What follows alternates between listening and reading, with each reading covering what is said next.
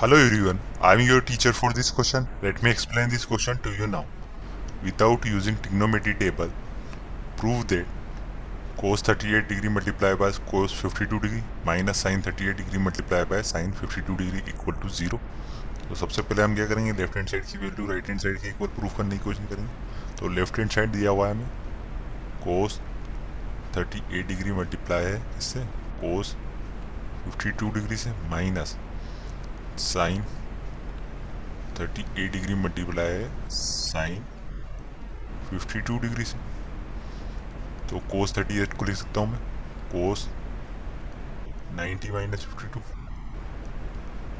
ये किससे मल्टीप्लाई है? कोस 52 डिग्री से। माइनस साइन 38 को लिख सकता हूँ मैं।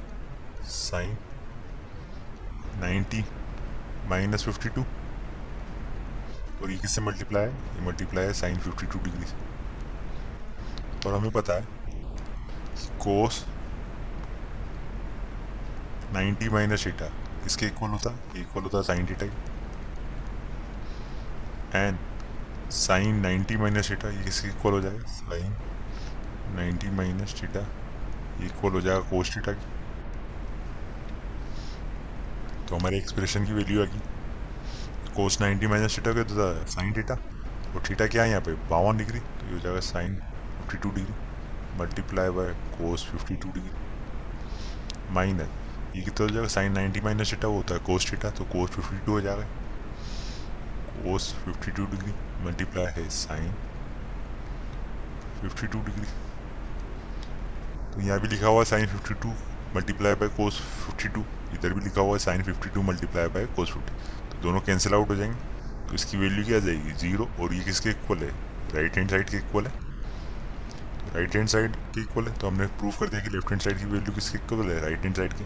तो हमने ये भी प्रूफ कर दिया कि cos 38 degree multiply by cos 52 degree minus sine 38 degree multiply by sine 52 degree इसकी जो वैल्यू है, वो इक्वल किसके होगी?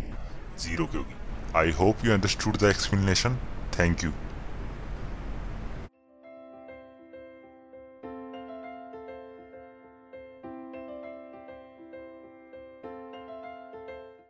This podcast is brought you by Hub Hopper and Shiksha Abhiyan अगर आपको ये पॉडकास्ट पसंद आया तो प्लीज़ लाइक शेयर और सब्सक्राइब करें और वीडियो क्लासेस के लिए शिक्षा अभियान के यूट्यूब चैनल पर जाएँ।